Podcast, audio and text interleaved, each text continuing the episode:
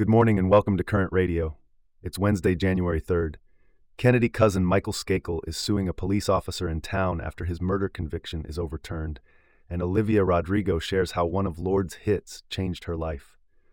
Plus, Lindsay Lohan shares a New Year's message with her husband, and Amber Heard expresses gratitude for the support she's received after her Aquaman return.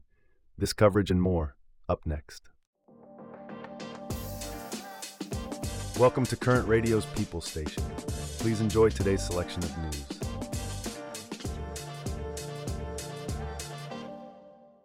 In a surprising turn of events, Michael Skakel, a Kennedy cousin whose murder conviction in the 1975 death of Martha Moxley was overturned, is now suing the case's lead police investigator in his hometown of Greenwich, Connecticut. Sarah, can you delve into the details of this case? Certainly, Alex. Skakel, a nephew of Ethel Kennedy, Robert F. Kennedy's widow, was found guilty of murdering Moxley in 2002. Both Skakel and Moxley were 15 at the time of her death. After serving more than 11 years in prison, Skakel was freed on an appeal in 2013 on the grounds that he was not given a fair trial due to deficient legal counsel. In 2018, the Connecticut Supreme Court overturned Skakel's conviction, and in 2020, the murder charge was dropped. A state prosecutor announced that Skakel would not be put on trial again. So, what are the grounds for Skakel's lawsuit against the police investigator in the town of Greenwich? Skakel is alleging malicious prosecution and civil rights violations. The lawsuit contends that the lead police investigator, Frank Garr, was intent on convicting Skakel out of financial interest and ignored key evidence about other suspects in Moxley's murder. The complaint also alleges that the state's primary witness, Gregory Coleman, who allegedly heard Skakel's murder confession, was mentally unstable and a complete liar. It's interesting to note that Skakel's brother, Tommy, was also mentioned as a possible killer but denied any involvement. Another relative, Robert Kennedy Jr., has consistently fought for Skakel's innocence. However, Moxley's family has maintained their belief in Skakel's guilt. This case has certainly had its twists and turns. Thanks for the update, Sarah. On a different note, in a recent interview with The Hollywood Reporter, singer songwriter Olivia Rodrigo revealed that one of Lorde's hits had a significant impact on her life and career. Sarah, can you tell us more about this? Certainly, Alex. Olivia Rodrigo, known for her hit Vampire, shared that Lorde's 2013 hit, Royals, changed the trajectory of her life. She recalled getting her first phone at around 12 or 13, and the first thing she did was download Lorde's album, Pure Heroin. Rodrigo was particularly inspired by Lorde's lyrics about being a teenager and living in the suburbs, which she felt made these seemingly unimportant aspects of life feel sacred and beautiful. It's interesting to see how one artist can influence another. Can you tell us more about the song Royals and its impact? Absolutely. Royals was released as the first single from Lorde's album, Pure Heroin, in June 2013.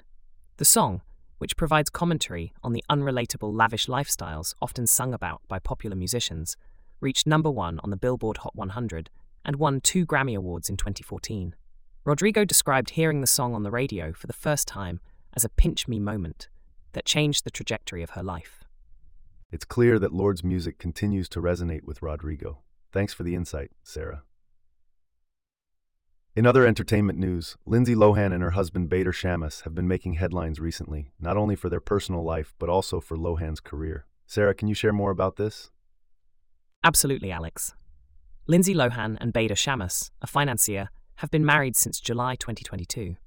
They welcomed their first child, a boy named Luai, this summer. The couple recently celebrated New Year's in Dubai, with Lohan sharing photos of the celebration including fireworks set off around the Burj Khalifa skyscraper. That sounds like a grand celebration. But it's not just their personal life that's making news, right? Lohan has been quite active in her career too. Yes, indeed. Lohan last starred in Netflix's 2022 holiday movie, Falling for Christmas. She's also expected to star in a second Netflix rom com titled Irish Wish, which is currently in post production. In this movie, she plays a woman named Maddie who finds herself in a complicated love triangle.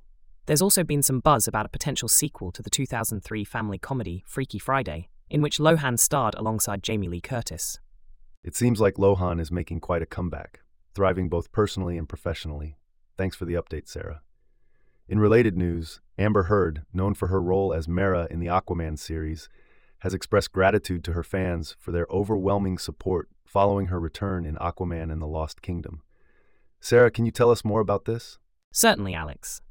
Amber Heard recently shared throwback photos on Instagram from her time filming Aquaman and the Lost Kingdom, which hit theaters on December 22nd. In her post, she thanked her fans for their support and love for her character, Mera. Heard stars in the sequel alongside Jason Momoa, Patrick Wilson, Yahya Abdul Mateen II, and Nicole Kidman. Heard's return to the franchise wasn't without controversy, right? That's correct, Alex. During her 2022 defamation trial with ex husband Johnny Depp, Heard testified that her role in the sequel became very pared down amid negative attention on her personal life. However, director James Wan clarified that the reduced screen time for Heard's character was always part of the plan for the franchise. He explained that the first Aquaman was centered around Arthur and Mera's journey, while the second movie focuses more on Arthur and Orm. What does the future hold for the Aquaman series, Sarah? The future of the Aquaman movies remains unclear amid changes among DC studios.